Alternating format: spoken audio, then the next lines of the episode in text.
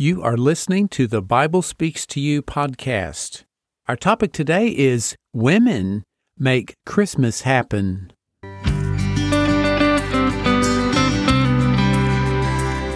Welcome to the Bible Speaks to You podcast. I'm James Early. This is the place to explore and rediscover the original Christianity of Jesus. Each week, we take a fresh look at the Bible and dig down beneath the surface of things to the deep spiritual meaning and see how we can apply it in our daily lives to learn how to pray more effectively, experience the healing presence of God in your life, and begin to get a taste of what Jesus meant when he promised us that the kingdom of heaven is at hand. So, let's jump right in.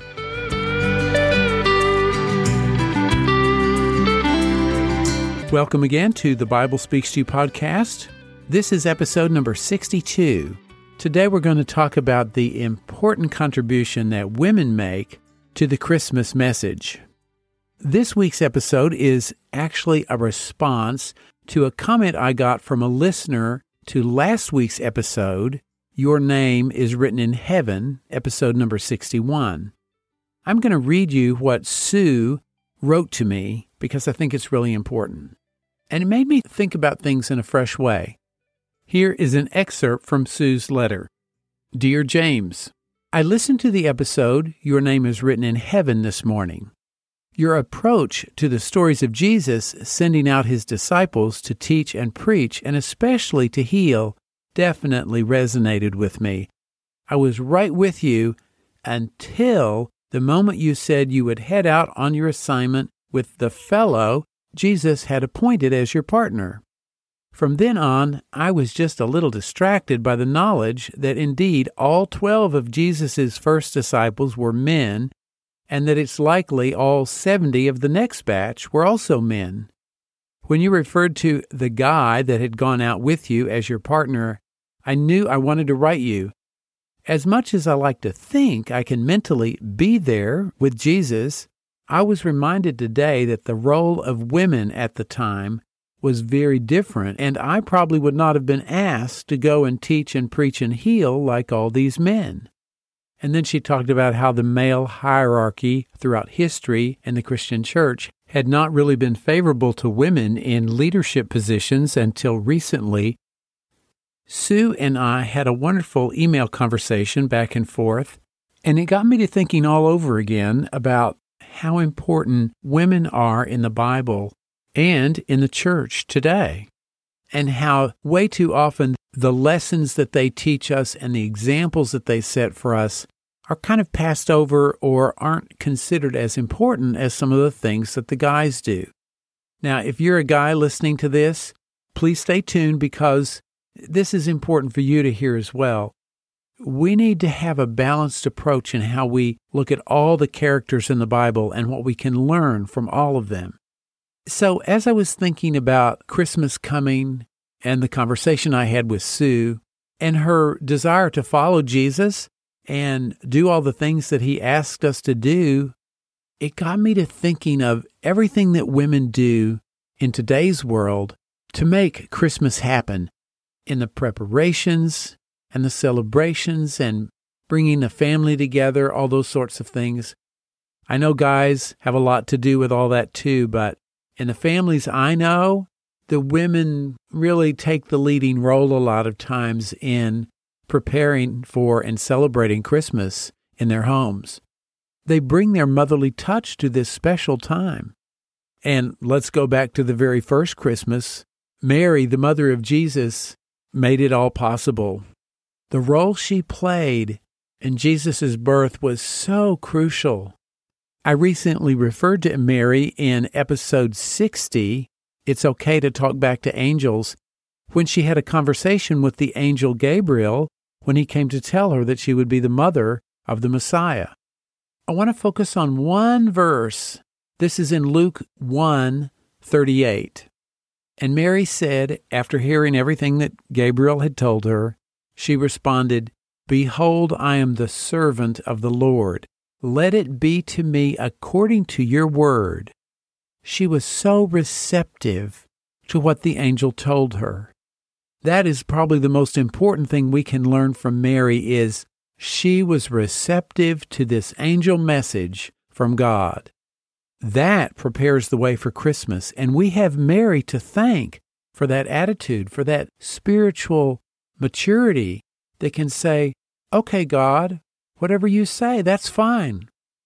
Then later in chapter 1 of Luke, verses 46 through 55, we have that wonderful passage called the Magnificat, and Mary is praising God. It's a moment of worship, it's a moment of prophecy, it's a moment of exaltation and gratitude. It's just one of the most remarkable passages in the New Testament. Mary sings out, she says, My soul magnifies the Lord, and my spirit rejoices in God my Savior. For he has looked on the humble estate of his servant, referring to herself. For behold, from now on all generations will call me blessed.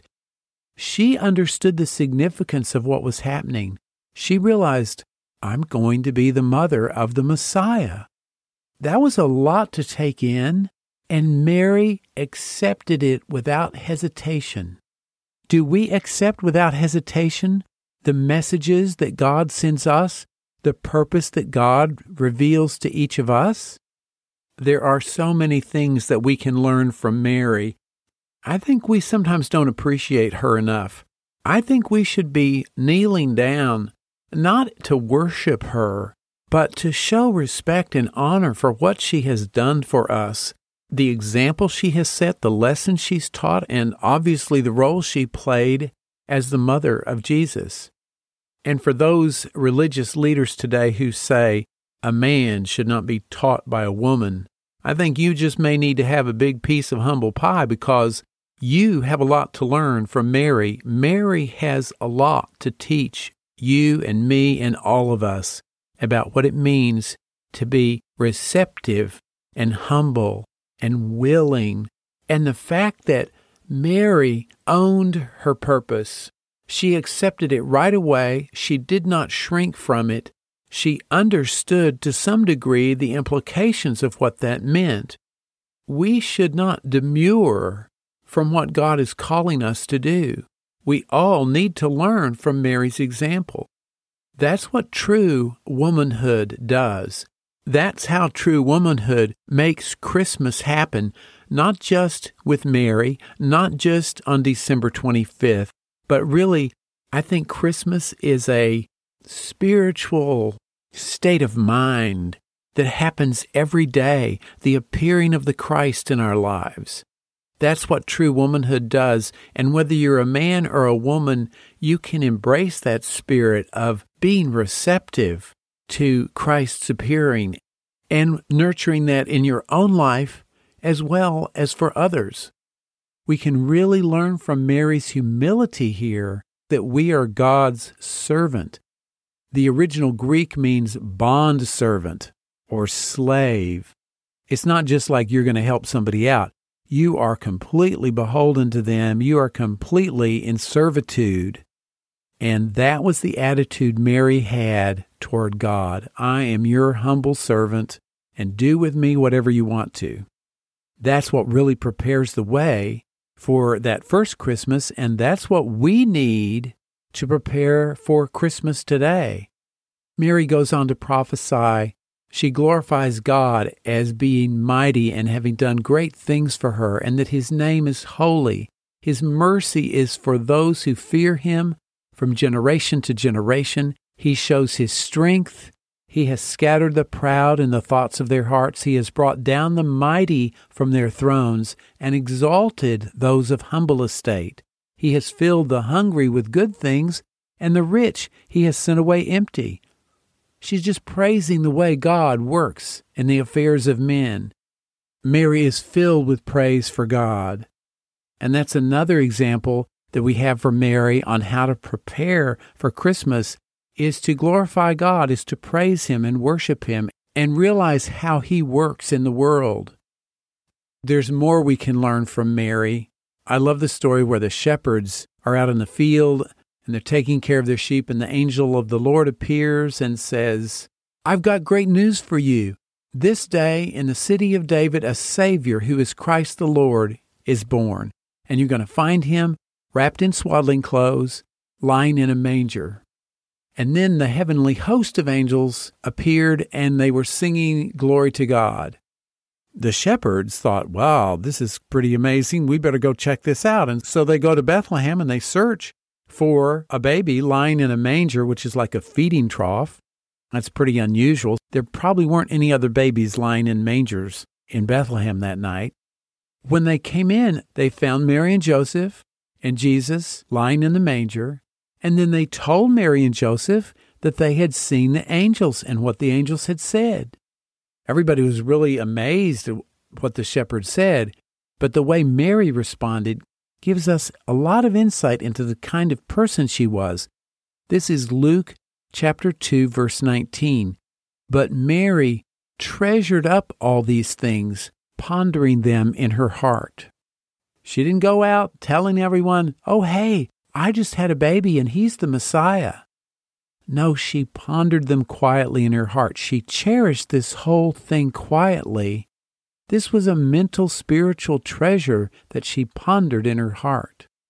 Do we treasure as much as Mary did these things in our hearts? It's something to think about. As you're making preparations for Christmas, I realize things are going to be different this year, very different because of the pandemic that's still going on. I know some states are closing down. There's a lot less travel. My daughter that lives in California is not coming home. We're going to open our presents with her by Zoom on Christmas morning. And that's okay.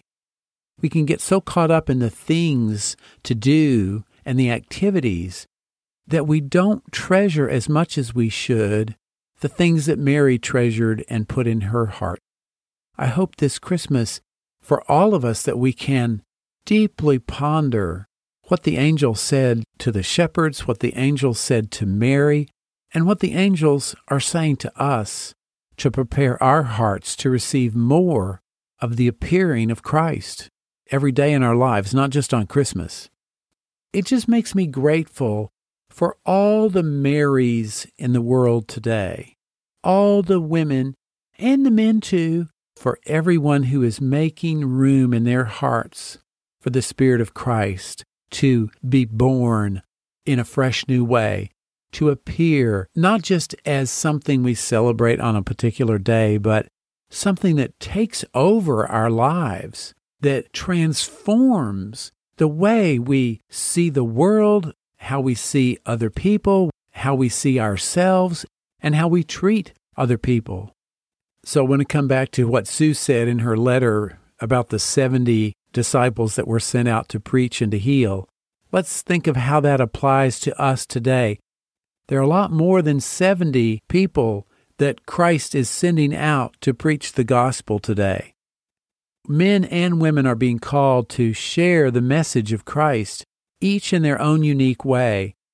God calls each one of us to do what He has ordained for us to do. He's given each one of us a special role to play in sharing this message of Christ. I've mentioned this before on the podcast, and I don't remember which episode, but it helps me think about the Christmas spirit and how I can carry that forth. I'll put it in the form of a question. When the Holy Spirit came upon Mary, she became pregnant and then gave birth to Jesus. When the Holy Spirit comes upon you, what do you become pregnant with? What do you give birth to? How does the Christ appear in your life, in what you do? Do you give birth to a new job, creating a new business, writing a book, starting a ministry? How do you give birth to the Christ when the Holy Spirit descends upon you? So let's think about the Christmas season that's upon us.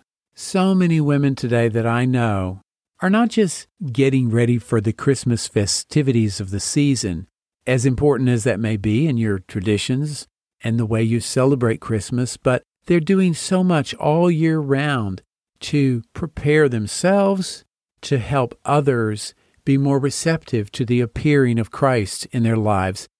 And I'm not talking about what people call the second coming, I'm talking about the everydayness of the way Christ appears in our lives, that we can see more and more of the Christ's presence in our lives, and not just seeing it, but acting upon it and responding to it and following Jesus' example in our daily lives.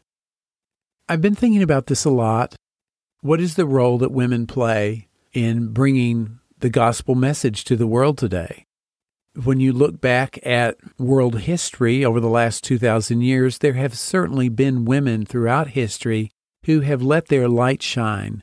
But as Sue indicated in her letter to me, church hierarchies throughout the centuries have not always heard the voice of women. And I'm so grateful we live in a time where that is breaking down now. Women are finding their voice and letting their light shine. I have been blessed by so many women letting their Christly light shine, and I hope you have been too.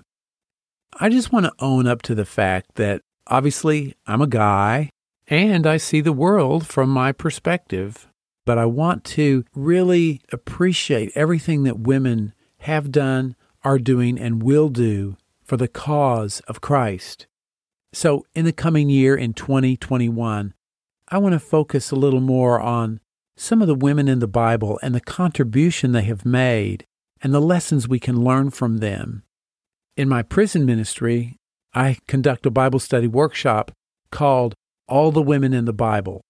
And we cover the people that you've probably heard about, but sometimes they're just one little verse that mentions a woman that doesn't even have a name, but she played an important role, and we can learn from her example. So I'm going to talk about some of these women from time to time in the coming year because I think we need to appreciate more what women have contributed, not just in the Bible as a whole, but in seeing everything that they did as leading up to Mary's role as the mother of Jesus. All those women in the Old Testament who give us an insight into the way God works in the world and the lessons that we can learn from them. I think all those women helped pave the way for Mary to be the mother of Jesus. They found their voice. They were sort of like the support team. One of the things I talk about in this course on all the women in the Bible, I bring out the places in the Bible that use a metaphor to show God's nature as mother.